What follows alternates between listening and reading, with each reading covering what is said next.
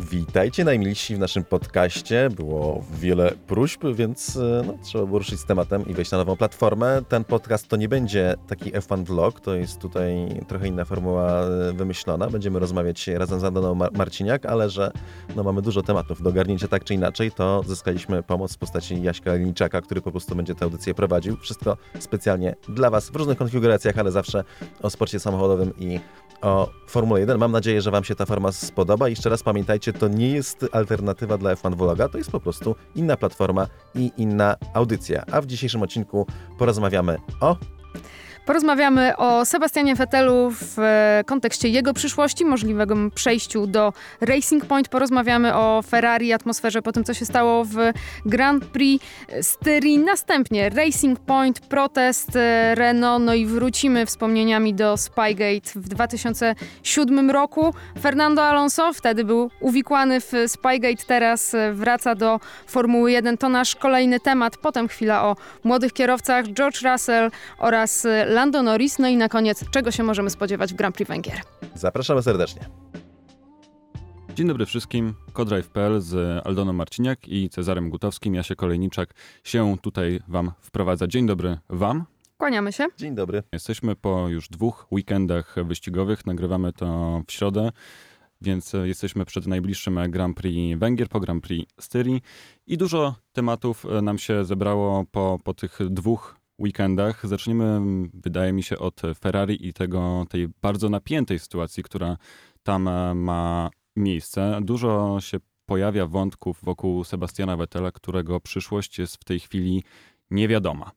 Ale coraz więcej nam się tutaj układa. Słyszymy, że Sebastian Vettel może dołączyć do ekipy Racing Point, która będzie oczywiście już występować jako Aston Martin. No, taki scenariusz przewidywał Christian Horner parę dni temu, pytany o Sebastiana Vettela, gdy sam niestety z pewnym ubolewaniem zapewne powiedział, że absolutnie on miejsca dla 4-krotnego mistrza świata i swojego byłego zawodnika u siebie nie widzi, ale może Racing Point. Tam wprawdzie oczywiście są 2 problemy. Pierwszy taki, że jednym kierowcą absolutnie nie do ruszenia jest Lance Stroll. Myślę, że jedyną osobą, która może zdecydować, że Lance Stroll już nie będzie jeździł w tej ekipie, jest sam Lance Stroll.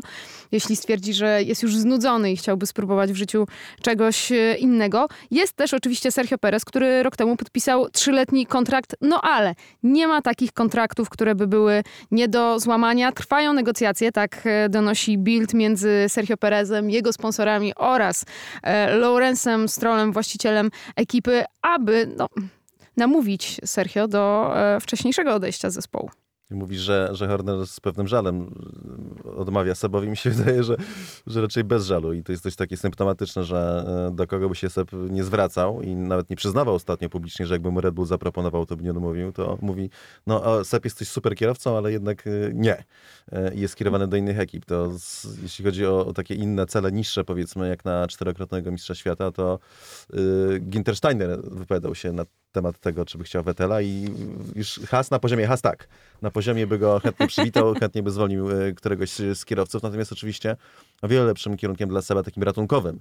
Skoro odchodzi z Ferrari, w Mercedesie go nie chcą, tak, jesteś świetny, ale cię nie chcemy, w Red Bullu go nie chcą, na tej samej zasadzie, to taką opcją, powiedzmy, najbardziej rozsądną, czy najbardziej przyszłościową, to jest Racing Point, który będzie się nazywał Aston Martin.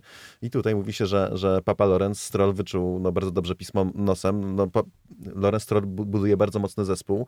Elementem budowy tego zespołu jest pozyskanie silnej marki, co tylko i wyłącznie pokazuje, jak mądrze to przemyślał i jak bardzo poważnie myśli w tym projekcie. Ten facet chce zdobywać Mistrzostwa Świata Formuły 1 swoją ekipą.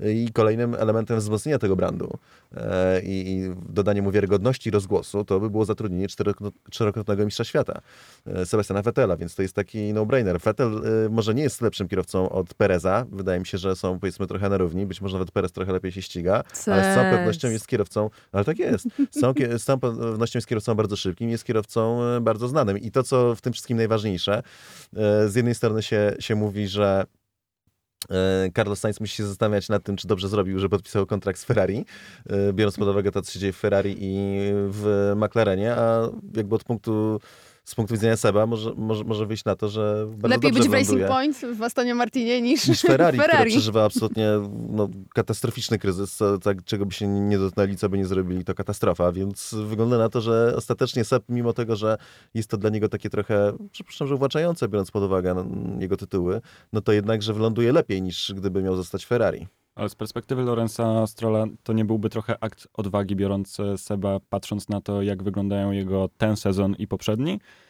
Jednak dużo razy zawodził Vettel. Piękne sformułowanie Vettelszczyzna wiele razy się pojawiała w poprzednim sezonie i już teraz też ma miejsce chociażby w GP Austrii.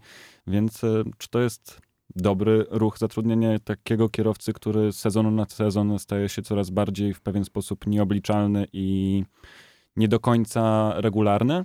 Ale też wiesz, Vettel w Ferrari, a Vettel w Astonie Martinie to mogą być dwaj różni zawodnicy, bo to jest kompletnie inny rodzaj presji, kompletnie inne oczekiwania i jeżeli mówimy o słabościach Vettela, to u niego to wszystko siedzi w głowie. Zresztą jak w większości kierowców, natomiast w tym przypadku ta psychika Seba jest czymś, co go zawodzi i to, jak on sobie radzi z oczekiwaniami i z presją. W Ferrari wszystko było na jego barkach po wielu latach rozczarowań. Miał doprowadzić Ferrari do tytułu, co nie udało się Fernando Alonso, więc znowu wszedł w naprawdę bardzo, bardzo wielkie buty. Miał być tym drugim Michaelem Schumacherem w czerwonym bolidzie, więc jeszcze większe buty. No a Sebastian Vettel w Astonie Martinie tak naprawdę wszystko, co zrobi, będzie wystarczająco dobre. No i też myślę, nie możemy zapominać o tym, że Seb Vettel, owszem, nie jest kierowcą na poziomie Lewisa Hamiltona, dajmy na to, czy Fernando Alonso, ale różnice między wybitnymi a bardzo dobrymi są bardzo małe w Formule 1. I tutaj wydaje mi się, że ten wątek psychologiczny, który porusza Aldona, jest bardzo słuszny, bo to tak działa po prostu. To są kwestie relacji międzyludzkich, tego, że znajdujesz się w jednym miejscu w jednym czasie i jak przychodzisz, to wszyscy cię witają z ekscytacją, a kiedy się okazuje, że szef tak wyrzuca ciebie z zespołu przed rozpoczęciem kolejnego sezonu, no to wszyscy naokoło są jakby w trochę innych humorach, inaczej się zachowują. Jak to ujął Martin Brundle, patrzą w inną stronę, tak, nie patrzą ci w oczy. No generalnie wypaliła się jakaś tam więź między Sebem a Ferrari. To oczywiście zostało absolutnie zapoczątkowane przez przyjście Charlesa Leclerca, który po pierwsze pokazał, że ostatecznie ma lepsze tempo, bo to on zdobył 7 pole position i się doskonale ogarnia w zespole. A po drugie, który w zasadzie w takiej wewnętrznej rywalizacji w pewnym sensie, bo mi się wydaje, że Seb nie walczył, ale wyparł po prostu ze składu i ze świadomości zespołu Sebastiana Vettela jako lidera ekipy. Więc to się zamieniło w takie małe piekiełko i to widać było w trakcie sezonu, te zmiany typu, że na początku sezonu to Vettel miał priorytet, a potem to się zmieniło do tego stopnia, że już pod koniec w Rosji zespół kombinuje, co tu nie zrobić, żeby Vettel stracił pozycję na rzecz Leclerca, bo Leclerc się skarży, że go Vettel wyprzedził na starcie, tak, bo się podpiął pod nim w tunelu, co było zupełnie normalne, legalne i wliczone w koszta w ogóle ścigania. I to nowe otwarcie w Astonie Martinie może go po prostu zmienić, tak? Może sprawić, że jednak się bardziej ustabilizuje i faktycznie, pamiętajmy, to jest cały czas bardzo szybki kierowca, natomiast tutaj cały czas, wydaje mi się, najważniejsze będą względy wizerunkowe. I tu chodzi o budowanie postrzegania ekipy, postrzegania brandu, nie tylko pod kątem handlu samochodami, który wsiadł mocno, akurat jeśli chodzi o Astona, nie tylko ze względu na kryzys, ale też i zespołu Aston Martin, więc z tego punktu widzenia to wszystko ma sens. Problem polega na tym, że w drugim samochodzie mają kierowcę, na którego nie można liczyć i padła taka przezabawna wypowiedź Andreasa Seidla, szefa McLarena, który jest wybitną postacią, jeśli chodzi o wyścigi, moim zdaniem. Cały czas młodym człowiekiem, który jest po prostu fenomenalnym szefem i on jakby główne zasługi za poprawę McLarena przypadają jemu. I mówiąc o Racing Point, tak, i o aferze z Racing Point i bardziej o tym ściganiu, tak, że o układzie sił mówi, że z jednym z kierowców Racing Point możemy się ścigać.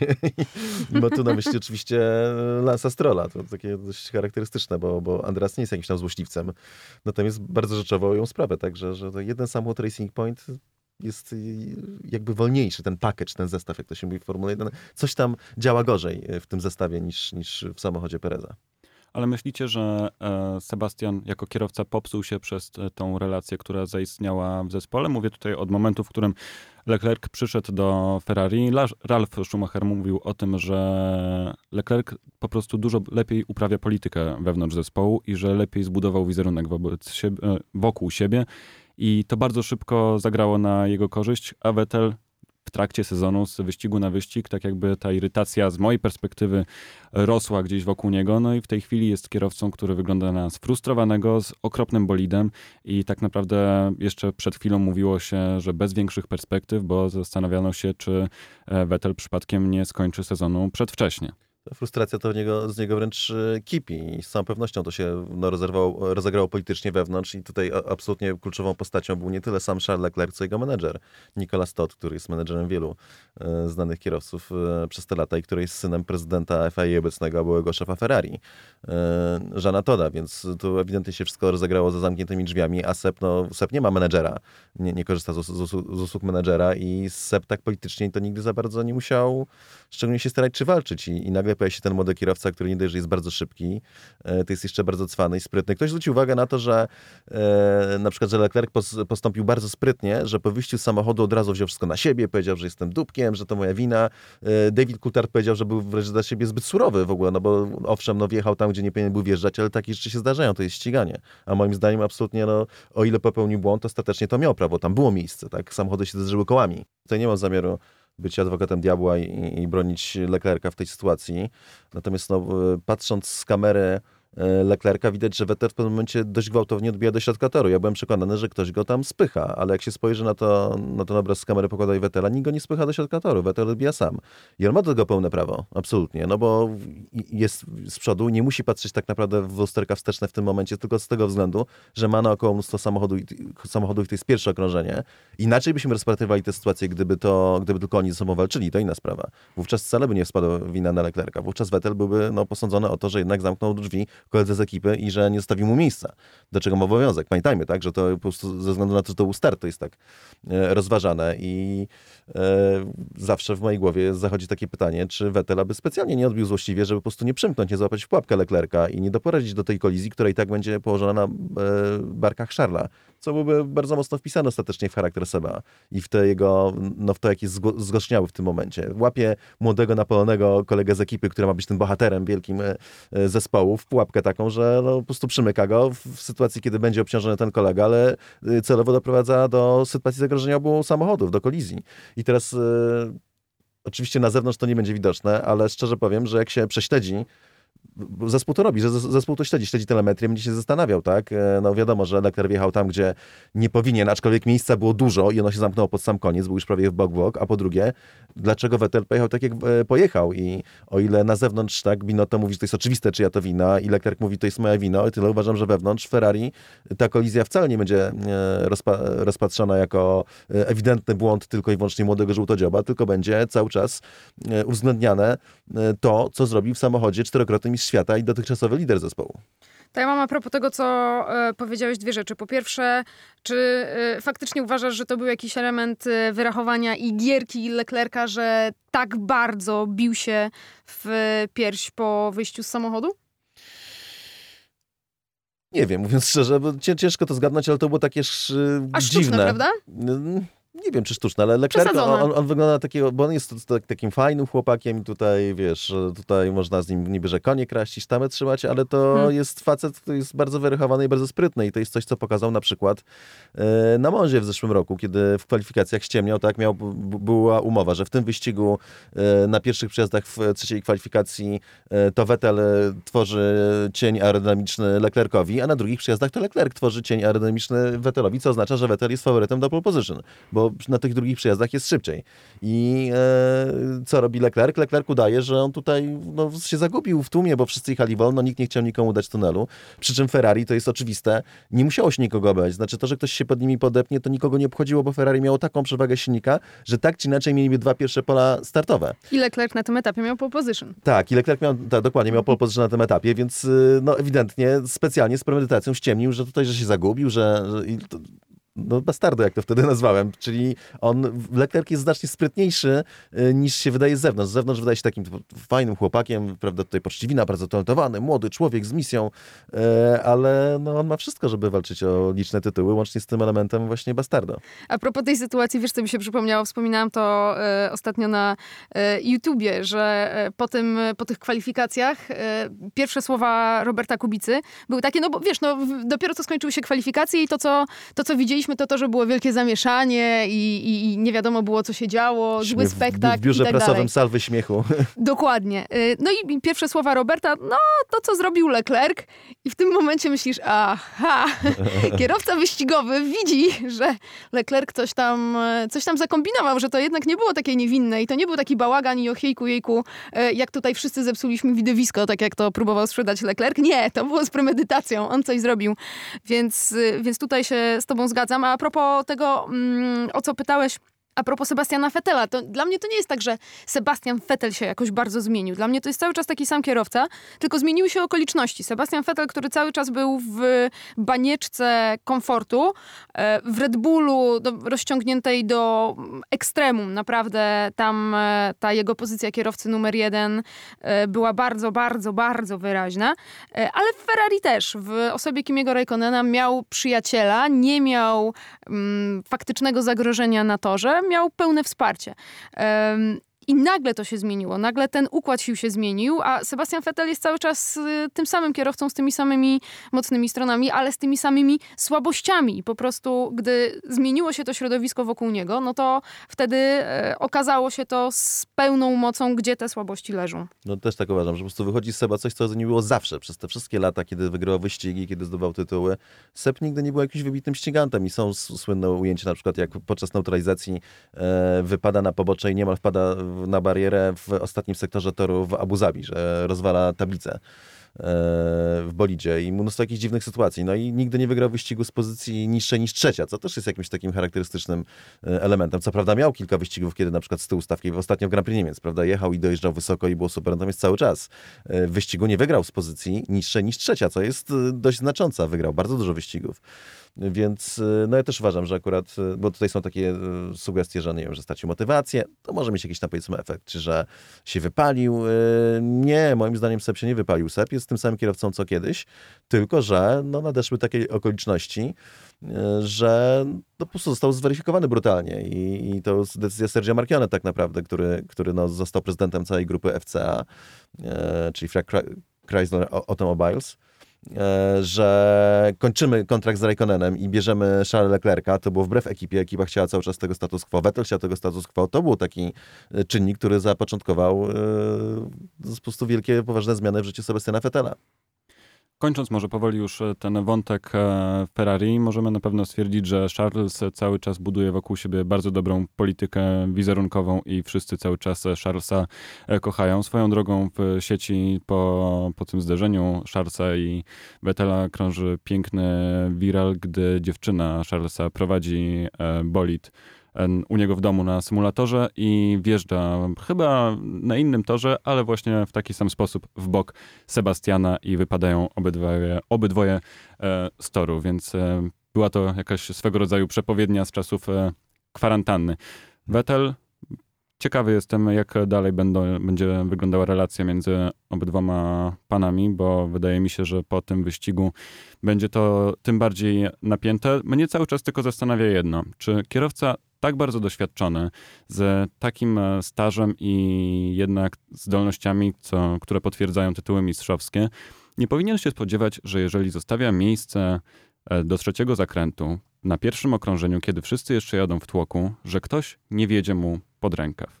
Czy to nie jest rzecz, która powinna się wydawać dla niego w pewien sposób oczywista, że jest tam jakieś zagrożenie? Jednak jeżeli wszyscy jadą w tak three wide, wszyscy obok siebie, to nikt nie wykonuje gwałtownych ruchów, tak? Jakby w NASCARze ktoś nagle zjeżdżał do lewej strony tak bo wydaje mu się, że jest czysto, no to byłoby karambol za karambolem. I tutaj ten ruch wydawał mi się dziwny, ale tak naprawdę to chyba wszystko rozstrzyga się w głowie Sebastiana Vettela i tylko on wie, jakie były intencje podczas tego tego manewru. Mi się też wydawał dziwny ten ruch i to jest coś, co bardzo wiele osób takich sfokusowanych na jechanie po Leclercu nie chce zauważyć. To są cały czas dwie rzeczy. Po pierwsze, nie jest prawdą, że nie było miejsca, bo było miejsce i było go dużo, zmieścił tam cały bolid.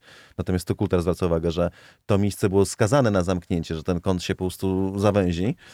Natomiast no, znowu coś, co jest absolutnie odpuszczane przy analizach, to jest to, że Vettel ewidentnie gwałtownie nagle odbija do prawej strony, kiedy się okazuje, że jego onboardu, że nie musi. Ma do tego prawo, jest z przodu, nie musiał patrzeć w lusterka, bo to start jeszcze raz i dyktuje linię, natomiast ewidentnie, no nie wiem, mógł asekuracyjnie pojechać, że na wypadek, gdyby ktoś bardziej z lewej gwałtownie odbił do prawej strony, ale nie, on na nic nie reaguje, on to robi sam z siebie, niezmuszony przez nikogo. I nikt mi nie powie, że robi to po to, żeby się lepiej ustawić na wyjście na prostą, no bo oczywiście jest, że tak, że to jest wolniejszy, jak zaważając promień skrętu na wyjściu, tak naprawdę spowalnia się na wyjściu z tego zakrętu. To słuchajcie, kończąc jeszcze temat Vettela, parę słów od Ralfa Schumachera, który mimo tego, od czego zaczęliśmy, czyli od tych doniesień dotyczących Racing Point i czy Astona Martina, raczej w przyszłości dla Sebastiana Vettela, mówi, że jego zdaniem w Red Bullu tam nic nie jest jeszcze przesądzone, nic nie jest jeszcze zamknięte, ze względu właśnie na bardzo dobre relacje Sebastiana Vettela z Dietrichem Mateschicem, a więc no, człowiekiem, który trzyma to wszystko u steru. No i też zwraca uwagę Schumacher, że Alex Albon na razie tutaj nie robi dobrej roboty. O nim mówił dr Helmut Marko, że to jest ten jego sezon na to, żeby udowodnił, że na to miejsce w Red Bullu zasługuje i podczas gdy no, tak naprawdę należałoby od niego oczekiwać, że będzie zawsze za plecami Maxa Verstappena, no to on jeszcze tam wpuszcza jakieś bolidy między nich. Więc kto wie, kto wie. Strata czasowa jest przede wszystkim za duża i to się robi takie martwiące. W zeszłym roku jeszcze można było jakoś to zrozumieć, chociaż mnie też zawsze zastanawiało, że skąd taki hype na punkcie Alexa Albona, także wszyscy mówią, że jest taki, że będzie zaraz super mistrzem świata, 10-krotnym.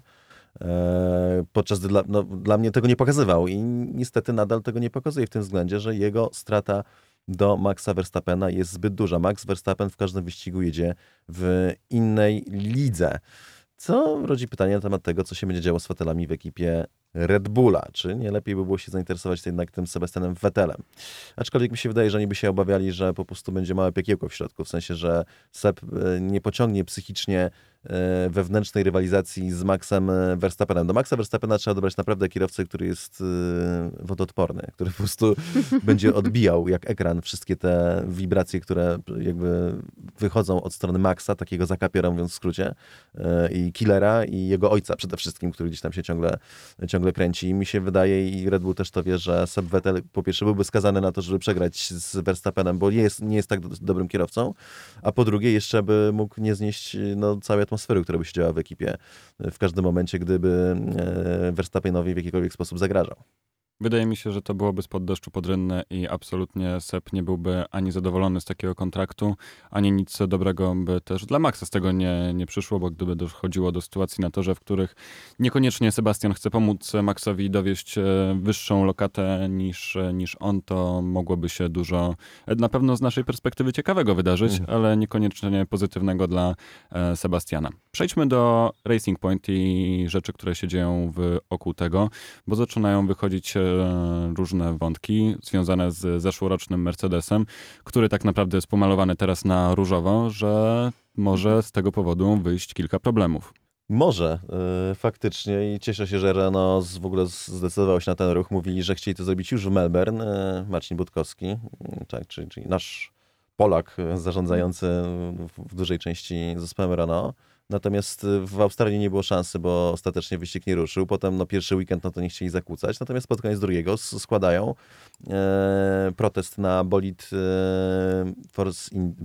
Racing Point. I... Kojarzysz te memy? Ja mówię Force, ty mówisz Force. India. Ja mówię India, ty mówisz India. Ja mówię... Nie, odwrotnie, spaliłam, Jezus Racing Maria. Point. Racing Point. Racing Point, Force India. A, okej. Okay. Nie kojarzę, ale już będę... Ale już wiesz. Zostanie to samo już do końca życia, jak to wszystko poskładam. Tak, jak to wszystko... Jednej odwrotnej. Poskładam. Więc, no tak, sprawa jest bardzo poważna, dotycząca kanałów chłodzenia. Dlaczego właśnie kanały chłodzenia? No kanały chłodzenia dlatego, że... To jest bardzo sprytne, no bo... Racing Point tłumaczy się, że oni absolutnie nie mieli żadnych danych od Mercedesa, przy to by obciążało samego Mercedesa, tylko że oni skopiowali ten bolid na Ocona ze zdjęć i z analiz i że im się tak udało. Generalnie, szczególnie jak się nie rozmawia oficjalnie, inżynierowie innych ekip bardzo w to wątpią, że to jest możliwe. W każdym razie oni nie mają takiej technologii jak Racing Point, żeby robić aż takie rzeczy, aż tak dokładnie. Nie mają aż tak dobrych aparatów fotograficznych. Tak, i tak dobrych systemów przeliczania, żeby móc wszystko złożyć w jedną całość, no bo to jednak bolid z Formuły 1 jest bardziej skomplikowany niż się wielu osobom zdaje. Natomiast jeśli chodzi o kanały chłodzące, to jest w ogóle długa historia. One się bardzo, ale to bardzo przez lata rozbudowały. I no, jeszcze nie tak dawno można było zobaczyć, że są plastrami zalepiane. Jak jest dużo chłodzenia na hamulcach, to były plastry na wlotach powietrza do hamulców, do chłodzenia i to załatwiało sprawę w Formule 1, prawda? Dziś raczej takich praktyk się nie robi, dlatego że one no, po pierwsze mają bardzo ważną funkcję aerodynamiczną w ogóle w opływie powietrza wokół samochodu. Samochody są już tak wrażliwe aerodynamicznie, że no, jakiekolwiek zmiany w koncepcji aerodynamicznej samochodu w tym względzie mogą bardzo zakłócić opływ strug powietrza i spowolnić auto, dlatego Racing Point zewnętrznie musiał przynajmniej zrobić te wloty powietrza takie jak w zeszłorocznym Mercedesie. Natomiast to co ważniejsze, one są bardzo skomplikowane w środku, czyli tam jest kilka różnego rodzaju kanałów, na przykład nie tylko do chłodzenia samych hamulców, ale na przykład osobny kanał do tego, żeby chłodzić obręcz od spodu, żeby zarządzać chłodzeniem opon generalnie, temperaturami opon.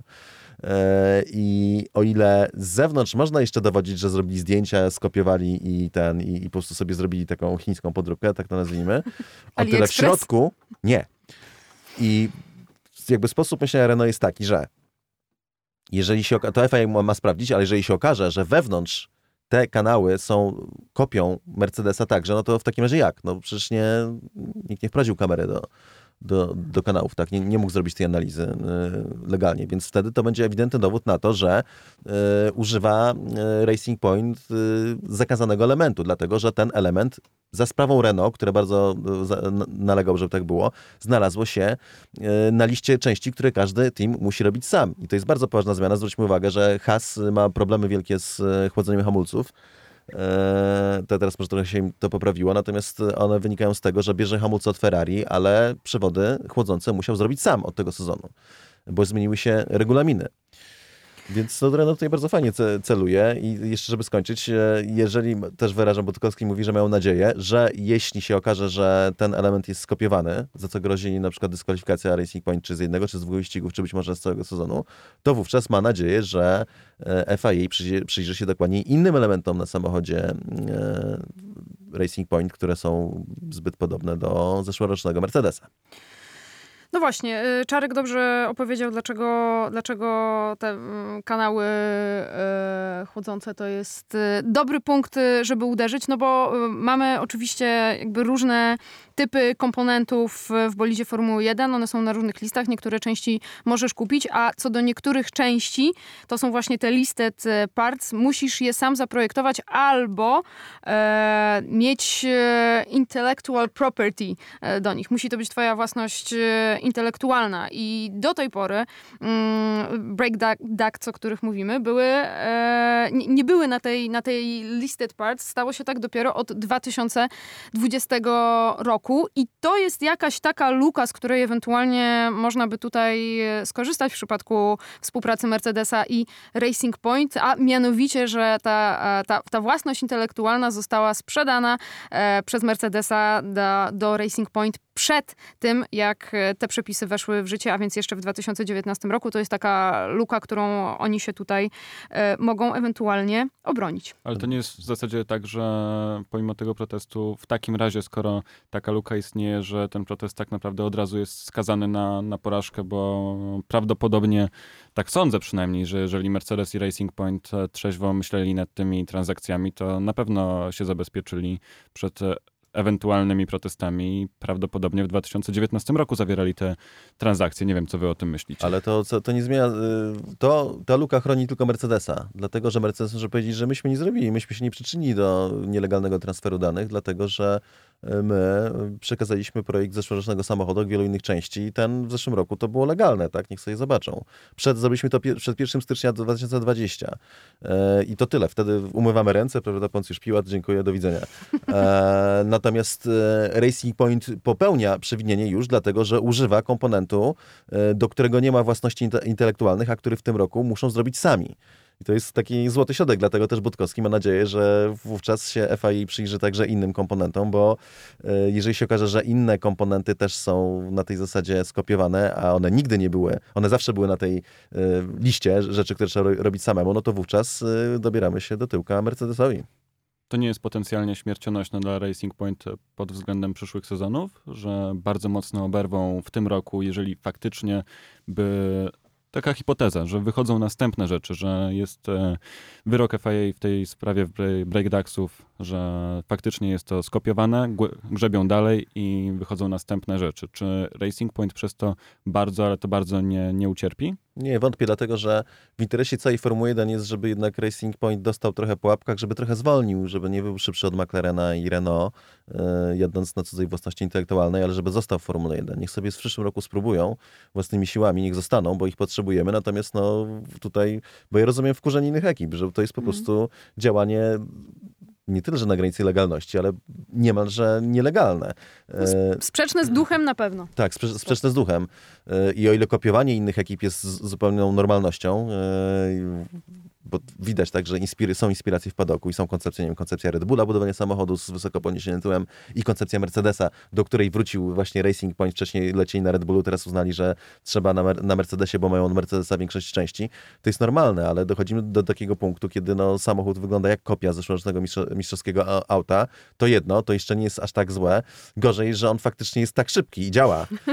A to oznacza, że no, rodzi się pytanie, czy to jest możliwe w ogóle, żeby zrobić takie auto tylko i wyłącznie na oko, tylko i wyłącznie kopiąc rozwiązania rywali. I zdaniem inżynierów innych ekip, może poza Mercedesem, no tak jak mówię, oni nie uważają, że są na tyle zdolni, żeby zrobić to, co nie mają takich mocy przerobowych w McLarenie czy w Renault, żeby w teamach fabrycznych, żeby aż tak bardzo skopiować czyjeś rozwiązania, jak zrobił to Racing Point. Ale taka sytuacja z kopiowaniem, no chyba tak możemy to nazwać, kopiowaniem bolidu miała już miejsce. Mi wspominaliście przed nagraniem, że w 2007 roku McLaren też dostał po łapach. Spygate, słynne. McLaren został wykluczony z Mistrzostw Świata Konstruktorów w 2007 roku. Mistrzostw Świata, który by wygrał bez problemu, ponieważ jego kierowcy zdobyli 218 punktów, więcej o 14 niż Ferrari, które ostatecznie wygrało.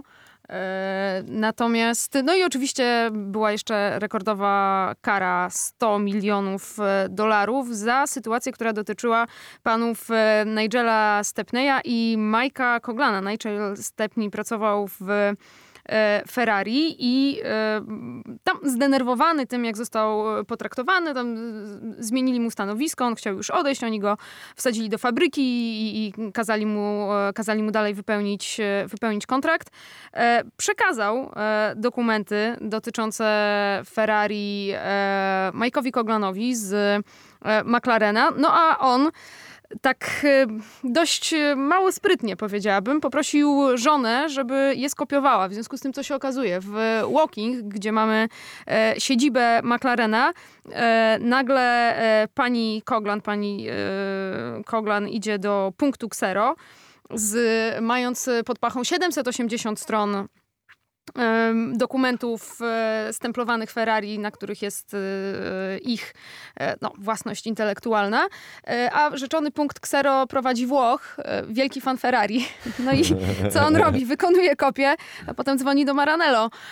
No i tak się zaczęła cała ta historia, która zresztą początkowo troszeczkę temu ukręcono łeb, ponieważ McLaren zrzucił wszystko na jedną postać, właśnie na Mike'a Coughlan'a, mówiąc o tym, że ta wiedza nie wyszła poza niego, że to on był jedyną osobą w całej ekipie, która wiedziała o tych materiałach, ale że nic z tego nie zostało użyte. No i wtedy... Bez cienia wątpliwości. No i wtedy weszła do gry wewnętrzna polityka. Pamiętacie sezon 2007? Pamiętacie relacje między Lewisem Hamiltonem i Fernando Alonso. I pamiętacie na pewno Grand Prix Węgier 2007, gdzie ta relacja Alonso z Ronem Dennisem no już osiągnęła punkt wrzenia. Co wtedy zrobił Alonso? Poszedł do Rona Dennisa i powiedział, że no właściwie to Coughlan wymieniał e-maile z różnymi ludźmi na ten temat i on ma takie e-maile i jakby co, to on je dostarczy dalej. Ron Dennis wtedy próbował się zabezpieczyć, poszedł od razu do Maxa Mosleya i powiedział, że Alonso go w ten sposób szantażuje, ale że tam nic nie ma, że w ogóle to jest niemożliwe, że takich maili nie ma, że takiego kontaktu nie było. No i co się okazało? Stanęli jednak kierowcy wszyscy, bo wtedy i Lewis Hamilton, i Pedro de la Rosa, i właśnie Fernando Alonso zeznawali w tej sprawie. No i okazało się, że jednak coś w tym było i McLaren rozmawiał, w McLarenie rozmawiali między sobą o tych projektach Ferrari. Kara była bardzo dotkliwa. Jeszcze tam potem Renault było w to zamieszane, ponieważ okazało się, że z kolei Renault było w posiadaniu planów starego McLarena, także działo się działo. Był też wątek przed sądem włoskim.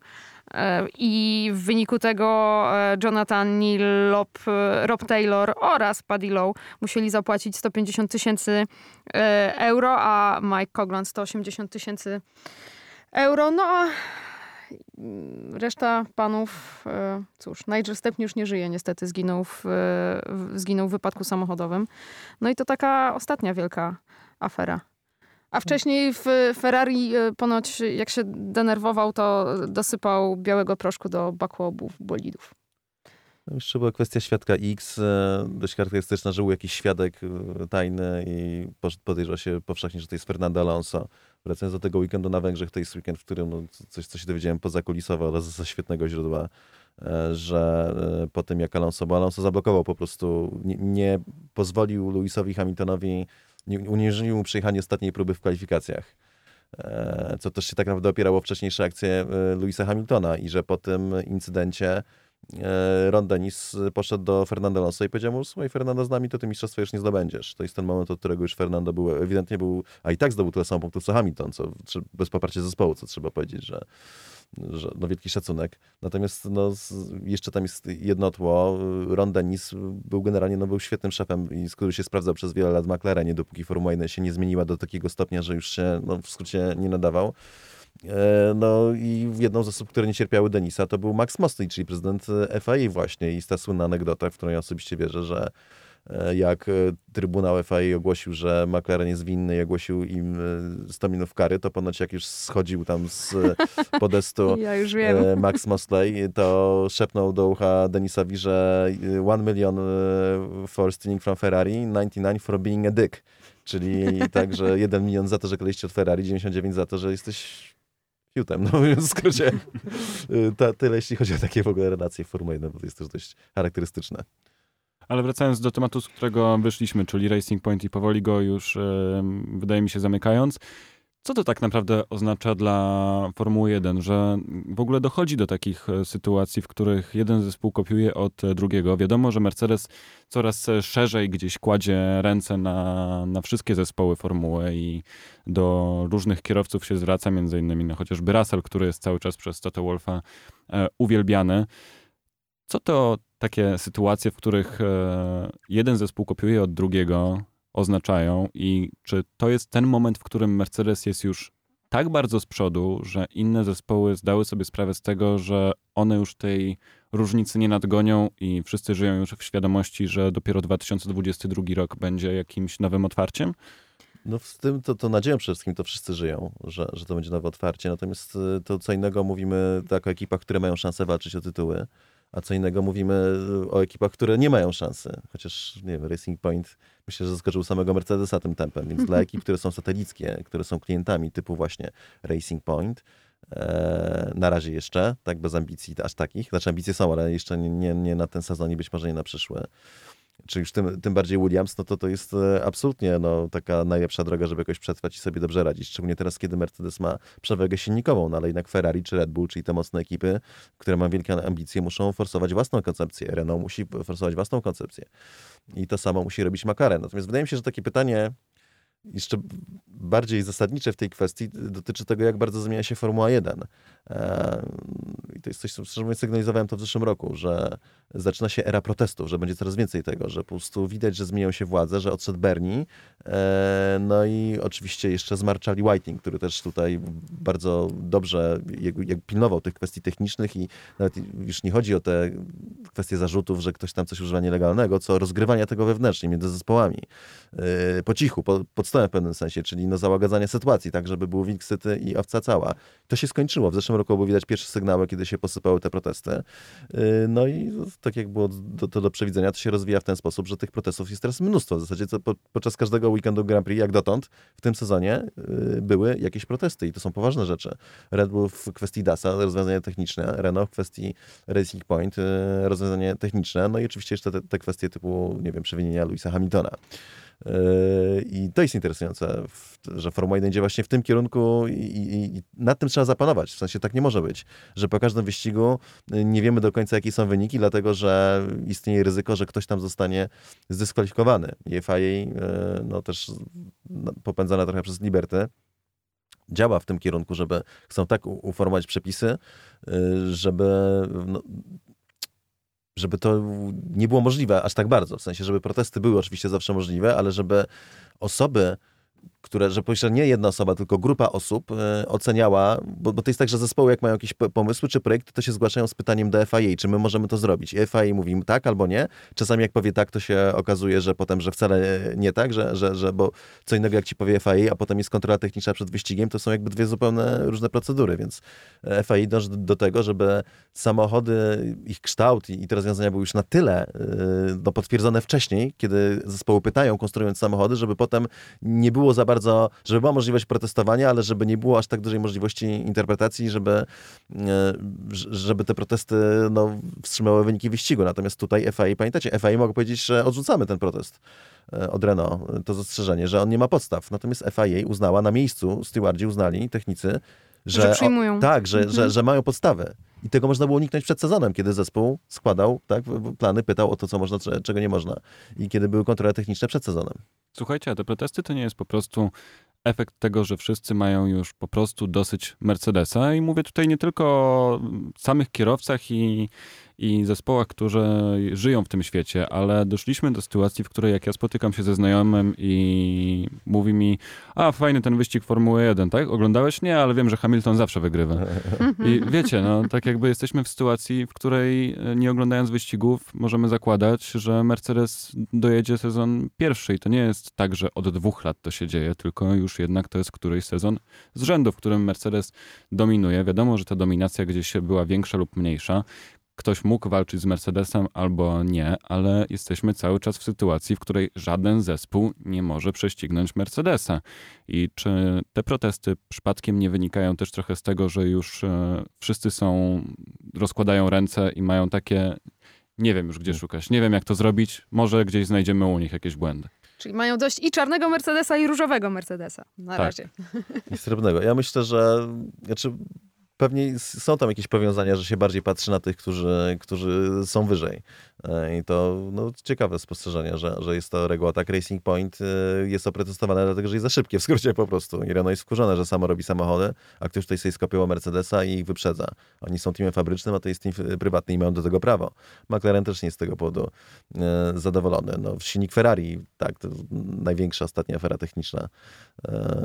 Oprotestowany także i potem ta cała ugoda tajna tak między FIA i Ferrari, to znowu było wymierzone w najmocniejszy silnik Formuły 1. Jednakoż efekt jest taki, że teraz Ferrari ma najgorszy silnik, co kładzie 3 ekipy, bo Ferrari i do tego jeszcze Alfa Romeo i Haasa, natomiast Mercedes ma najmocniejszy znowu. To też symptomatyczne, ale ostatecznie mi się wydaje, że to jest tak, to wiadomo, że zawsze celujesz w tego, który jak ktoś tak, jakby Williams miał rozwiązanie takie z Mercedesa, to przypuszczam, nikogo by nie zabolała głowa o to, żeby się o to upomnieć. Natomiast ta prędkość ma znaczenie, ale ostatecznie mi się wydaje, że to jest też taka kwestia, że po prostu Formuła 1 wchodzi na taki stopień szczegółowości i zaawansowania technologicznego, to jest oczywiste, że powinna, bo to jest sport technologiczny i technologia powinna się rozwijać, natomiast że roznosił z tego absurdy pewnego rodzaju, że już naprawdę coraz bardziej się odwracamy od tego, co jest najważniejsze, czyli po prostu od tego, żeby jeden kierowca pokazał, czy jest lepszy od drugiego, czy nie, a kłócimy się o kanały chłodzące, o kierownice, kolumny kierownicy, które się poruszają i o to, czy aby na pewno FIA na wstępie dobrze zinterpretowała przepisy. No przecież Mercedes konsultował DAS z FIA i teoretycznie, no skoro FIA powiedziała, że to będzie, że w tym rozwiązaniu, jakie wymyślili z ruchomą kolumną kierownicy, a nie z łopatką, ten system jest legalny, no to powinien świadczyć o tym, że już nie ma pola do protestu, a jednak Red Bull uznał, że jest pole do protestu, że trzeba jeszcze raz spytać FIA już sędziów na torze technicznych, a nie tych, do których się zwracasz w dziale technicznym, jak projektujesz samochód. To a propos protestów, ja mam tylko jedną luźną uwagę, ponieważ oglądałam twoją rozmowę z Michałem Polem, i tam jeden z widzów na czacie napisał, czy jest już protest w sprawie tego, że Ferrari skopiowało zeszłorocznego Williamsa. No tak, jeszcze nie ma i chyba nie będzie. Do tego nikt nie chce się przyznawać raczej. Słuchajcie, wspominaliśmy o Fernando Alonso, idąc już do następnych wątków przy okazji Spygate'u. Jest potwierdzony powrót Fernando. Dużo bardzo ciekawych wypowiedzi przy okazji rozmowy z Willem Buxtonem.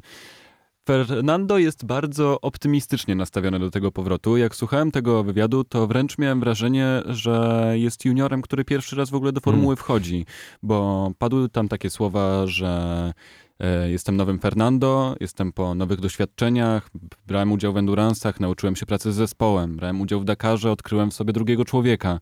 Są bardzo mocne słowa i Fernando mówi tak, że cały czas jest umotywowany do tego, żeby wygrywać, bo każdy kierowca, jeżeli zamyka swój wizjer już na gridzie, to wiadomo, że każdemu przyświeca tylko jeden cel, czyli zwycięstwo. Ciężko oczywiście mówić tutaj o ostatnich kierowcach, ale wiadomo, że gdzieś tam w głowie zawsze ten cel jest. Tutaj moje pytanie się rodzi, czy Fernando trochę nie ma zbyt dużych ambicji co do powrotu? Fernando bardzo mocno podkreśla to, że 2022 rok jest dla niego bardzo ważny i liczy, że przyszły rok będzie spędzał na pracy z zespołem i będą konstruowali coś, co w 2022 sprawi, że będą w stanie wygrywać. Ale czy to nie jest trochę jednak wychodzenie bardzo przed szereg i jednak mocno optymistyczne spojrzenie na formułę? W coś trzeba wierzyć. Jeszcze jak chcesz, no naprawdę, jak chcesz wrócić do Formuły 1, musisz czegoś czerpać siłę i motywację i no, ja się nie dziwię Fernando, no, gorzej jakby wracał do Formuły 1 mówiąc sobie, że i tak się nie uda, i tak nic nie osiągniemy. No i cóż, no, skoro stał się nowym Fernando, no to chyba dobrze, bo znaczy nic nie mówiąc wybitnemu kierowcy, który moim zdaniem... Staremu Fernando. Tak, staremu Fernando, który był najlepszym kierowcą Formuły 1, przynajmniej jak nie było Roberta, to inna sprawa. No bo sam Fernando powiedział, że Robert jest najlepszy. No to jednak charakterologicznie, no to tam... Znaczy nie oceniam, bo każdy ma prawo być jaki jest, tak? Ja się nie wychowałem na jego miejscu, ja nie zdobyłem 2 tytułów Mistrza Świata Formuły 1, ale jednak no, nie był najłatwiejszym człowiekiem do pracy, co potwierdza fakt, że ani go nie chciał Mercedes wziąć, a to jest przecież wybitny kierowca. I to wszyscy wiedzą, tak? Do tego nikt nie ma wątpliwości, a pożegnał się z Ferrari, tak? Do którego już nie było powrotu. No to Renault jest tylko jedną ekipą, która go chętnie zobaczę po raz kolejny w składzie. No, zmieniła się ta jego droga samuraja, on się kiedyś mocno powoływał na kodeks Bushido i bardzo mu nie podobała kultura japońska do momentu, kiedy McLaren nie związał się z Hondą. No tak, to prawda. Więc to też pewnie jest ten element wielkiej zmiany Fernando. Aczkolwiek z Toyotą startował w łeku, więc być może ta druga strona, nie wiem... Aldona, ty jak widzisz ten powrót? Będzie wielki powrót, czy tylko i wyłącznie rozrywka z jazdy? Wiesz co, tak naprawdę... Rzeczywiście słowo klucz tutaj to ten 2022 rok, na który wszyscy się oglądają, licząc na nowe otwarcie dla Formuły 1. Ten przyszły rok, no to tak bardziej na przeczekanie, rzeczywiście wejście w zespół po bardzo długiej przerwie, bo chociaż jest tam bardzo wiele osób, które współpracowało z Fernando, no to jednak to było po raz ostatni w 2009 roku. Także ja nie mam takich wielkich nadziei jak Fernando Alonso, prawdę mówiąc, co do tego 2022, ale cieszę się, że Formuła 1 jest cały czas miejscem, w którym jest miejsce dla tych wielkich mistrzów, dla kierowców, którzy mają tak dobrą opinię jak Fernando, dla kierowcy, który jest urodzony w 1981 roku. na przykład, więc to mi się podoba, że to jest taki sygnał, że Formuła 1 jednak cały czas jest sportem, w którym jeżdżą najlepsi kierowcy, a przynajmniej większość najlepszych kierowców. Cezary, coś jeszcze w tym temacie? Nie, dobrze. Nie mam nic do dodania. A jak w takim razie będzie się układała współpraca Fernando ze Estebanem Oconem? Czy to będzie dla niego pomocny w jakiś sposób, czy... Widzisz, to jest bardzo ważny rok dla Estebana Ocona, ponieważ to jest moment, w którym on powinien sobie rozepchać się łokciami i uczynić z Renault swój zespół. Po to, żeby Fernando Alonso przyszedł do zespołu Estebana Ocona. Szczególnie, że wiemy, że ta relacja na linii Daniel Ricciardo i Sergio Pitbull jest zasadniczo dość napięta. Tam miłości nie ma, to nie jest takie rozstanie jak Sainza z McLarenem. To jest rozstanie pełne raczej gorzkich emocji. Myślę, że tutaj Cyril Abitbol zawiódł się w pewnym sensie na Danielu Ricciardo i prawdopodobnie vice versa, no bo Ricciardo zamienił samochód, w którym mógł wygrywać wyścigi, na samochód, w którym nawet nie jest w stanie walczyć o podium, nawet nie jest tego blisko. Więc zostaje ten Esteban Ocon, który już na ten sezon jest w dużo lepszej sytuacji, przynajmniej jeśli chodzi o te układy wewnątrz zespołu, no i ma tych kilka miesięcy, żeby wykorzystać je, żeby obudować tę ekipę jak najbardziej wokół siebie. Moim zdaniem tego nie zrobi. Mogę się mylić, ale moim zdaniem tego nie zrobi. Moim zdaniem fakt, że Renault sięga właśnie po Fernando Alonso, a nie na przykład po swojego juniora Guangiużu, świadczy o tym, że nie widzą w Estebanie Oconie swojego lidera po 2022 roku. Jestem ciekawy, jak Esteban będzie znosił ten sezon, czy będzie się dobrze czuł jako kierowca, który ma jednak być obudówką dla Fernando i czy nie będzie stwarzał problemów przede wszystkim. Widzieliśmy teraz podczas GP Styrii, że jak doszło do rywalizacji między nim a Ricciardo, to wcale nie było dla niego takie oczywiste, żeby się jakoś tam tymi miejscami wymieniać, co wydaje mi się, że sytuacją było dosyć interesującą, zwłaszcza dla Fernando, który będzie musiał się ze Estebanem w końcu zmierzyć w przyszłym sezonie. Pamiętaj jeszcze, że wyjść słowo, to nie Ocon ma się martwić tym, że blokuje własnego kolegę z ekipy, tylko zespół ma się tym martwić, bo to chodzi o wynik dla zespołu. Ma dwóch kierowców na dwóch różnych strategiach i nie chcą, żeby jeden puścił drugiego, co już mnie na wstępie bardzo zdziwiło. No to w tym momencie, jakie oni mają priorytety. Znaczy dla nas super, bo to był świetny pojedynek. Nie zderzyli się nawet, co w przypadku Ocona nie jest takie oczywiste. A wracając do relacji z Fernando, ja uważam, że tam będą iskry, że Ocon pokazał nieraz, że jednak nie da się rozstawić po kątach, to raz, a dwa, że wręcz chętnie rozstawi po kątach na przykład lidera wyścigu, który go dubluje do tego stopnia, że się zderzą. No ja bym oczekiwał, tylko mi się wydaje, że Fernando będzie po prostu królem tego zespołu, tak, że tam nie będzie żadnego, no on tam będzie rozdawał karty. I tak jak Cyril Abitbol stara się to przedstawiać, że to ja będę zarządzał kierowcami, że tutaj będę Fernando prowadził i że będę zawsze mu prawdę mówił, co też to już trochę pokazuje. Rodzi pytania, co mówi obecnym kierowcą, to moim zdaniem Fernando tam pójdzie po to, żeby rządzić tym zespołem, tak jak de facto Lewis Hamilton rządzi Mercedesem.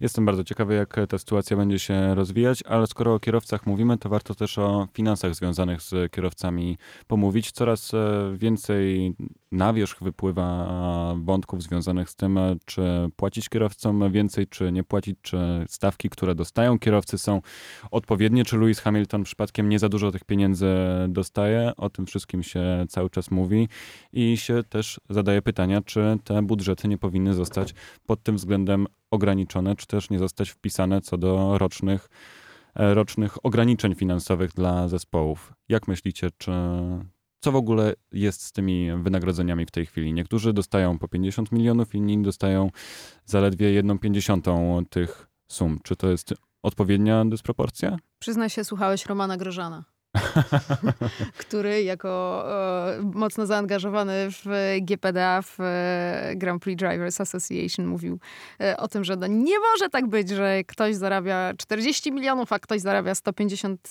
tysięcy. No cóż, prawo popytu i podaży. Jeżeli ktoś uważa, że usługi Lewisa Hamiltona są warte 40 milionów dolarów i ma te pieniądze, no to proszę bardzo. Moim zdaniem tutaj stąpamy po śliskim gruncie, ponieważ z jednej strony wprowadzenie takich odgórnych limitów wynagrodzeń mogłoby po prostu odstraszyć najlepszych kierowców od Formuły 1, szczególnie tych starszych, szczególnie tych, którzy już swoje zarobili. Okej, Claire Williams, która jest na przykład zwolenniczką tego rozwiązania, mówi nam, że to są przecież najlepsi kierowcy świata i najlepsi kierowcy świata zawsze będą chcieli jeździć w najlepszej serii świata. No, być nie może. Nie do końca. Ale być ta może. Sama Claire też zaprzecza sobie, że tak ci wspomnę. Nie po raz pierwszy tak? Zresztą, tak. Nie po raz pierwszy, nie po raz drugi. Mówiąc, że kierowca to jest element, który wpływa na osiągi. W związku z tym powinien być także objęty limitem budżetowym. Więc co prawda wszyscy są najlepsi, ale jednak ostatecznie wpływają na wyniki wyścigów. To mówię, to taka czysta sprzeczność oczywiście.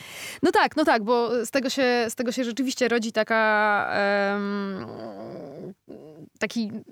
zastanawiam się co dalej, no bo mamy w tej chwili wyjętych spoza tego limitu budżetowego, jeśli chodzi o pensje kierowców, i trzy najważniejsze osoby w ekipie, czyli no, faktycznie na poziomie inżynierów, na poziomie, nie wiem, speców od aero, na poziomie speców od silnika. Jak się o nich bijemy? No już musimy się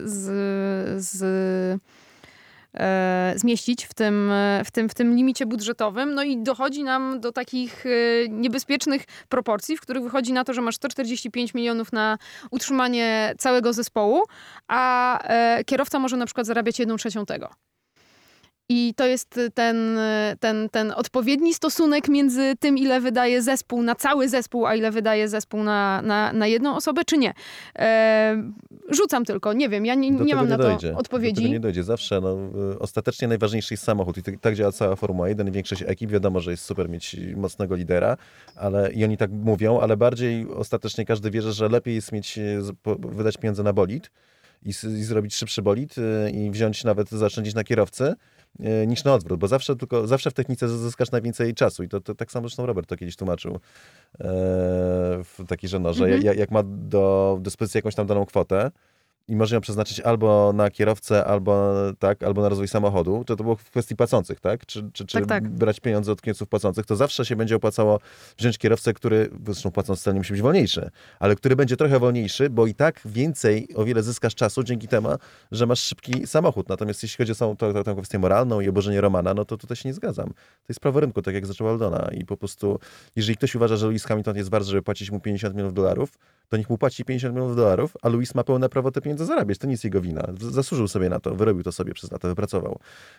I tyle. I moim zdaniem to jest w ogóle jakiś absurd, że się mówi o włączeniu wynagrodzeń kierowców do limitu budżetowego tak bardzo, jak limity budżetowe bardzo popieram i to od lat. Natomiast akurat jeśli chodzi o pensję kierowców, zawsze powinno być z tego wyłączone. Tym bardziej, że to też właściwie ja sobie nie wyobrażam, jak to miałoby być kontrolowane. Przecież wiemy, że duża część takiego wynagrodzenia to może być po prostu jakaś wypłata od sponsora. To jest tyle sposobów na to, żeby takie zarobki ewentualnie ukryć, że no zrobią się z tego mistrzostwa świata księgowych, a tego to już naprawdę nie chcemy. Zresztą myślę, że Lewis sam wszystkim udowodnił w ostatni weekend, że jest wart $50 milionów, bo kółko, które skleił w kwalifikacjach, było naprawdę fenomenalne i można by je w kółko oglądać, co zresztą wiele osób ze świata formuły podkreślało, że to było niesamowite, co tam się wydarzyło. Ja ci powiem, że wejdę słowo, ja bym wolał zapłacić 20 Alonso i on przejdzie takie samo kółko. Tak myślisz? Tak sądzę. A nawet jak przyjdzie trochę gorsze, to potem w wyścigu nie zdarzy się z Albonem. No to jest już inna kwestia. Przechodząc do dalej kierowców, tym razem młodych, Lando Norris i George Russell. Obydwaj imponują, tylko że jeden dowozi punkty, drugi nie. George Russell, fantastyczne kółko w kwalifikacjach, 12. pozycja i to trzeba, wydaje mi się, podkreślać, ale to, co w wyścigu się wydarzyło, w walce z Magnussenem pojechał, to bodajże 6. jest zakręt lewy, zupełnie bez fantazji i wygląda to tak, jakby zapomniał trochę, jak wygląda ściganie w seriach juniorskich. Nie wiem, wydaje mi się, że może zapomniał przez zeszły rok, przez to, że tak naprawdę nie miał okazji się ścigać, że nie można z tak dużą prędkością od zewnętrznych części toru wjeżdżać, ale... Szczególnie na takim łuku. Szczególnie na takim łuku. I to było bardzo dziwne. Zresztą sam Russell od razu przepraszał zespół za to, że przepraszam, że I fucked up. I no... Tak jakby wszystko to mówi. Jak myślicie, czy to naprawdę wynika z tego, że optymistyczna wersja, w zeszłym roku po prostu George nie miał z kim się ścigać, bo po pierwszym okrążeniu praktycznie zawsze lądowali na końcu? Czy to jest gdzieś jakiś głębszy problem? Myślę, że to jest głębszy problem. W zeszłym roku no, faktycznie nie miał się z kim ścigać, bo nie dość, że lądował na końcu, to jeszcze jakby drugi bolid nie był konkurencyjny wobec jego samochodu. A i tak udało się go wyprzedzić w Meksyku na przykład, co było dość kawał dobrego wyprzedzania. Nie, to jest głębszy problem i no, zastanawiam się nad jego genezą i uważam, że to trochę jak i Vettel, że i trochę też i Hülkenberg, jak się na to przyjrzeć. Mamy takich kierowców, którzy mieli niesamowite kariery juniorskie, takie, że gdzie by nie poszedł, to by wygrywał. Jeździli cały czas z przodu. No, po części dlatego, że są bardzo szybcy, a w dużej części dlatego, że mieli dobre wsparcie i trafiali na bardzo dobre ekipy.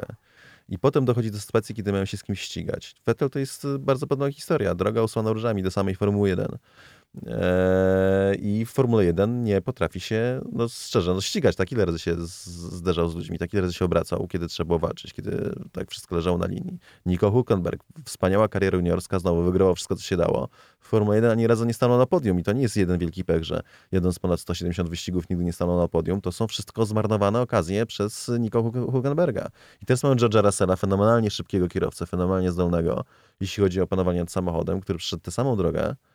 I pokazuje konsekwentnie od zeszłego roku, że kiedy dochodzi do sytuacji, kiedy trzeba się ścigać, czyli start na przykład, na dzień dobry, bo to jest jedyny moment, kiedy udawało mu się trochę wyżej wystartować i się tam gdzieś poprzewieźć. Czy teraz, jak ruszał z 12 miejsca, to start nie wyszedł źle, ale potem w tłoku nie ogarnia się, popełnia błędy, nie potrafi się ścigać w skrócie, no, na to wychodzi. Znaczy inaczej, na poziomie Formuły 1, bo to jest ciągle inne ściganie niż na niższym poziomie, więc mi się wydaje, że to są rzeczy, które trzeba się człowiek uczy w kartingu, tylko w kartingu są troszkę inne zasady jednak, bo tam jakiś tam rodzaj kontaktu jest jeszcze dopuszczony, podczas gdy w bolidach jednomiejscowych nie. Kiedy wchodzisz do świata bolidów jednomiejscowych, to jest ten moment, kiedy każdy najdrobniejszy kontakt, który w kartingu był szedł na sucho, tam nie ujdzie, bo może pęknie ci skrzydło, pęknie ci zawieszenie, cokolwiek się nie wydarzy, już jesteś wolniejszy.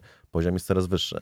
Więc mi się wydaje, że to jest problem nie do wyleczenia i że George albo trafi jak najszybciej do samochodu czoła stawki, gdzie będzie wykorzystywał swoją fenomenalną prędkość i po prostu będzie cały czas startował na górze, nie będzie musiał się martwić o walkę z kimkolwiek innym, albo utonie na tym, że brakuje mu racecraftu. Ja myślę, że też Russell czuje w tym sezonie bardzo dużą presję, ponieważ to jest jego kolejny rok w Williamsie, z którym ma 3-letni kontrakt i on jest w rękach Mercedesa. I on wie, że cała jego przyszłość zależy od Mercedesa. I to, czy on dostanie szansę w Mercedesie, a coraz głośniej się mówi, że jeżeli chodzi o kolejny sezon, to jest przesądzone już, że zostanie tam Valtteri Bottas, że to zależy od tego, jak George pokaże się teraz w tych wyścigach i że... On jest taki troszeczkę z jednej strony przemotywowany, jeśli o to chodzi, a z drugiej strony no, zniechęcony, że cały czas jest w ekipie, w której nie może tego pokazać. W najgorszej ekipie spośród wszystkich swoich kolegów, z którymi się niedawno jeszcze ścigał w seriach juniorskich i podczas gdy inni sobie błyszczą, tak jak Lando Norris w McLarenie, czy no, Alex Albon dostaje szansę w Red Bullu, on o swoją cały czas musi zabiegać, cały czas musi ją próbować wydrzeć, a o wszystkim decyduje Toto Wolff, szef najlepszej ekipy w Formule 1. I myślę, że o ile wcześniej jeszcze George miał tutaj jakąś większą cierpliwość, to on czuje się kierowcą na miarę Mercedesa. Tylko problem polega na tym, że jest w Williamsie. Wydaje mi się, że jeżeli jest tak, jak mówisz, to jest tylko świadectwem tego, że George ma jednak osłabioną głowę co do sportu jako sportowiec, bo po 2 sezonach być już zdemotywowanym i na jakimś ciśnieniu i nie dawać rady z tym, no to jest jakiś, myślę, powód do tego, żeby zacząć się zastanawiać, czy George faktycznie jest tym kierowcą, który powinien być oczkiem w głowie Toto Wolffa. Lando Norris za to wydaje mi się, że jest kierowcą, który powinien być oczkiem w głowie McLarena i za żaden skarb nie powinni go z tego zespołu wypuszczać. Uważam, że robi fantastyczną robotę zarówno GP Austrii, jak i GP Styrii.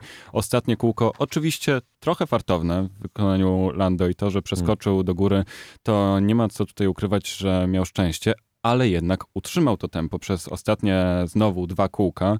Dał radę, to jest niesamowite dla mnie, jak ja słucham wtedy Team Radio, jak gadają ze sobą, albo raczej jakie komunikaty dostaję, to skupienie, w jakim oni muszą być i wykonywanie tych wszystkich poleceń, a jednocześnie patrzenie się przed siebie i trafianie w tor.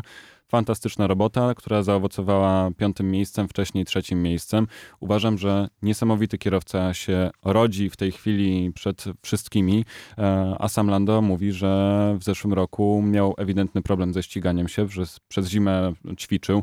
Hipoteza moja jest taka, że bardzo dużo czasu spędził w sim racingu, bo tak naprawdę codziennie można było go widzieć, jak jest online. I śmiejąc się z sim racingu można, ale moim zdaniem to jakiś impact na to miało, bo tam można się pewnej orientacji w terenie, albo raczej wyczucia tego, że z każdej strony może ci jakiś dive bomb wlecieć, może sprawić, że gdzieś tam jakieś mikro rzeczy wpłynęły na to, jak Lando Norris się zachowuje w tym roku. Widzicie w Lando Norrisie potencjał na przyszłego mistrza? Pani Aldona. A widzę panie Cezary. Myślę, że Lando się fantastycznie rozwija. Trzeba pamiętać o tym, że to jest cały czas najmłodszy kierowca w Formule 1. To jest cały czas 20-latek i u niego takie skoki są jeszcze bardziej możliwe niż u kierowców starszych, bo on cały czas jest na tym etapie rozwoju, gdzie rzeczywiście taka jedna zima jest w stanie u niego sporo zmienić. I widać, że dobrze to przepracował. Fajnym jest teraz i jest cały czas fajnym chłopakiem, a jest coraz lepszym kierowcą. Też pamiętajcie, że przecież w ten zeszły weekend on jechał z bólem. Miał jakiś problem w klatce piersiowej, w szybkich zakrętach i na dohamowaniach. Trochę mniej jeździł przez to w treningach. No, taka drobna rzecz może, ale mogłaby na kogoś wpłynąć bardziej. On to bez problemów pokonał.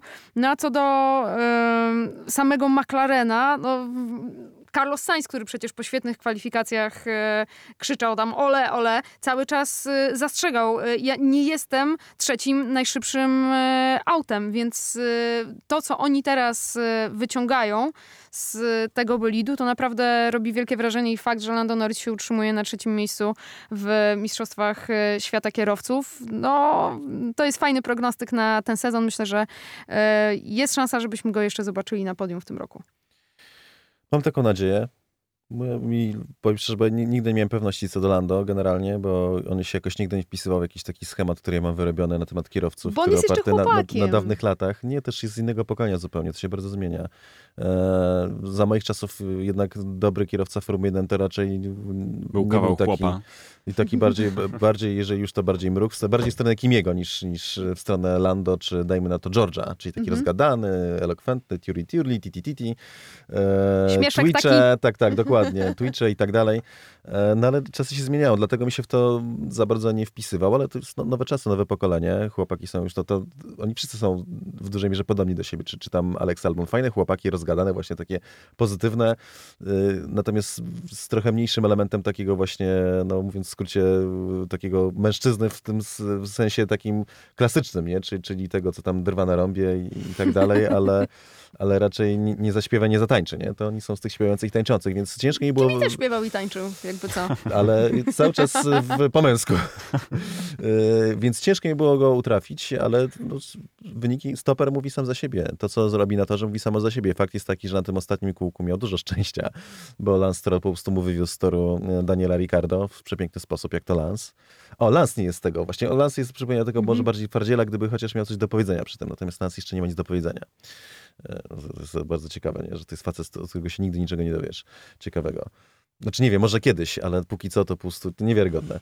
A to i reszta taka nie jest. Więc miał sporo szczęścia, no ale jednak to trzeba pojechać, wyjeździć i wynik idzie świat. Też czwarte miejsce w kwalifikacjach w Grand Prix Austrii, więc tutaj trzymam kciuki za to, żeby faktycznie to był ten typ mistrza, który będzie taki właśnie bardzo ten rozkoszny, rozmowny, dowcipny i radosny, że to jest, że zmienia się pokolenie, tak? Kiedyś mieliśmy taką dyskusję z Robertem, który stwierdził, że nie ma mistrzów świata, którzy byliby dobrymi, grzecznymi chłopcami, fajnymi chłopakami, nie? Że każdy z nich musi mieć w sobie taki element jednak, jakby to ująć, żeby... Łobuza? Tak, łobuza. No może nie tyle tak łobuza, co po prostu egoisty dużego, tak? Mhm. I człowieka nie, że jest miłym facetem, że to ci będzie zawsze wszystkich klepał po ramieniu i odmachiwał i tak dalej, tylko że czasami musi się zachować raczej oschle, tak? I twardo, bo inaczej to nie funkcjonuje. No ja znam jeden wyjątek, znaczy może kilka, ale jeden taki, Mika Hakkinen to był absolutnie fenomenalny kierowca, bardzo, bardzo dobry, bardzo szybki, który był jednak bardzo w porządku i to się podaje jako taki przykład wyjątku od wszystkich innych mistrzów świata, którzy zdobyli więcej niż jeden tytuł i nie byli tacy, nie? Że każdy z nich w sobie miał taki element dość kontrowersyjny i taki, że można było tak, że nie można było tylko wybierać, że był owszem bohaterem, ale jednak podejmował pewnego rodzaju decyzję. Schumacher, tak, też jest kolejny, że jeździł dość twardo, Senna jeździł bardzo twardo. No i być może Lando jest jakby ten przedstawicielem, że nowi wielokrotni mistrzowie świata to będą tacy, co będą zawsze jeździli fair i będą się zawsze tam klepali po plecach i robili audycje na Twitchu. Znaczy, to czy jeżdżą ferie, jak ta jazda będzie wyglądać, to wydaje mi się, że jeszcze z czasem się przekonamy, jak ten warsztat i racecraft cały wygląda w przypadku tego młodego pokolenia, ale Leclerc pokazuje, że wcale nie jest najmilszym chłopakiem, a przecież to jest to samo pokolenie, więc jakoś bym specjalnie nie generalizował tego wszystkiego, ale z całą pewnością jakaś moja sympatia, zwłaszcza do Leclerca i Norrisa, wynika z tego, że to są chłopaki, które tak naprawdę są w moim wieku, więc to na pewno jakoś na to wpływa. Jesteś na Twitchu? To już wiadomo, czemu my lubimy Kimiego Räikkönena. Przechodząc do tego, co będzie w najbliższy weekend, Grand Prix Węgier. Nie wiemy jeszcze cały czas, czy Robert pojawi się na torze w treningach. Na to myślę, że liczymy i ty, Cezary, prognozujesz, że może tak się wydarzyć. Myślę, że to jest... o wiele bardziej prawdopodobne niż nie, z tego tylko względu, że liczba weekendów do zagospodarowania jest dość ograniczona, tak? A mamy, jest kontrakt z całą pewnością podpisany, tak? Między Robertem a Alfą Romeo i w tym kontrakcie, z tego co ostatnio zdradził Fred Wasser, jest tam 4-5 wjazdów w treningach, a Robert ma przecież do zrobienia sezon w DTM-ie, więc kiedy tylko się da, i kiedy też dogodna sytuacja, to powinien te piątkowe treningi jeździć pierwsze, typu drugi wyścig w Austrii, drugi wyścig na Silverstone, to aż się proszą, nie pokrywają się żaden z DTM-em i są teraz w drugich treningach był zupełnie inny program jazd wszystkich ekip, tylko dlatego, że jechały drugi weekend na tym samym torze. Zupełnie inaczej wyglądały treningi niż zazwyczaj. I teraz Węgry, to będzie znowu procedura taka normalna, natomiast to tor świetnie wszystkim znany, więc wyścig, który się nie pokrywa z DTM-em, więc na zdrowy rozum, nie wiedząc jeszcze ile będzie wyścigów Formuły 1 do końca sezonu, trzeba po prostu z tej okazji korzystać, żeby te postanowienia kontraktu zostały wypełnione. Plus jeszcze wydaje mi się, że warto poszukać z Robertem innych, po prostu zasięgnąć kolejnej opinii trzeciego kierowcy w sprawie rozwoju samochodu, bo Alfa Romeo nie będzie raczej szalała z upgrade'ami, z poprawkami auta, nie mają takich mocy przerobowych, więc trzeba wycisnąć jak najwcześniej maksimum z tego, co się ma. Sytuacja jest ciężka, dlatego że mają poważne osłabienie. To osłabienie jest pod pokrywą silnika, więc trzeba wyciskać z reszty samochodu to ile się da, żeby ten deficyt nadrobić.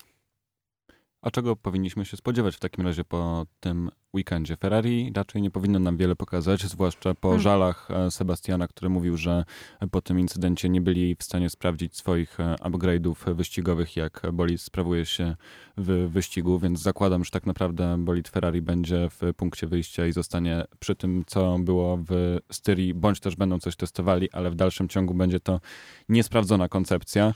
Mercedes prawdopodobnie na szczycie, Racing Point.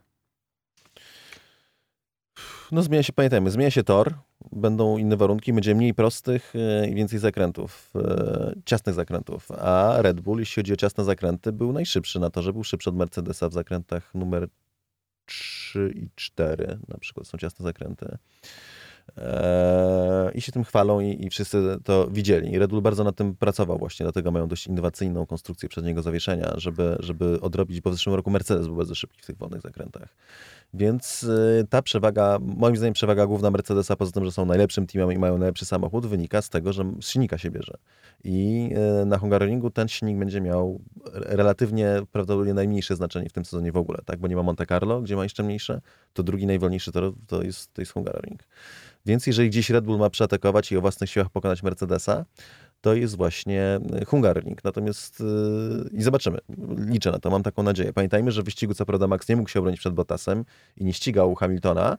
Hamilton kontrolował przewagę od początku, ale od jakiegoś momentu też Verstappen miał uszkodzony bolid. Odpadła końcówka skrzydła, wpadła pod bargeboard, pod deflektor, czyli zakłócała strugi powietrza. Jeszcze uszkodzone tylne skrzydło, więc my ciągle jeszcze nie znamy pełnego potencjału Red Bulla, kiedy nie ma problemów.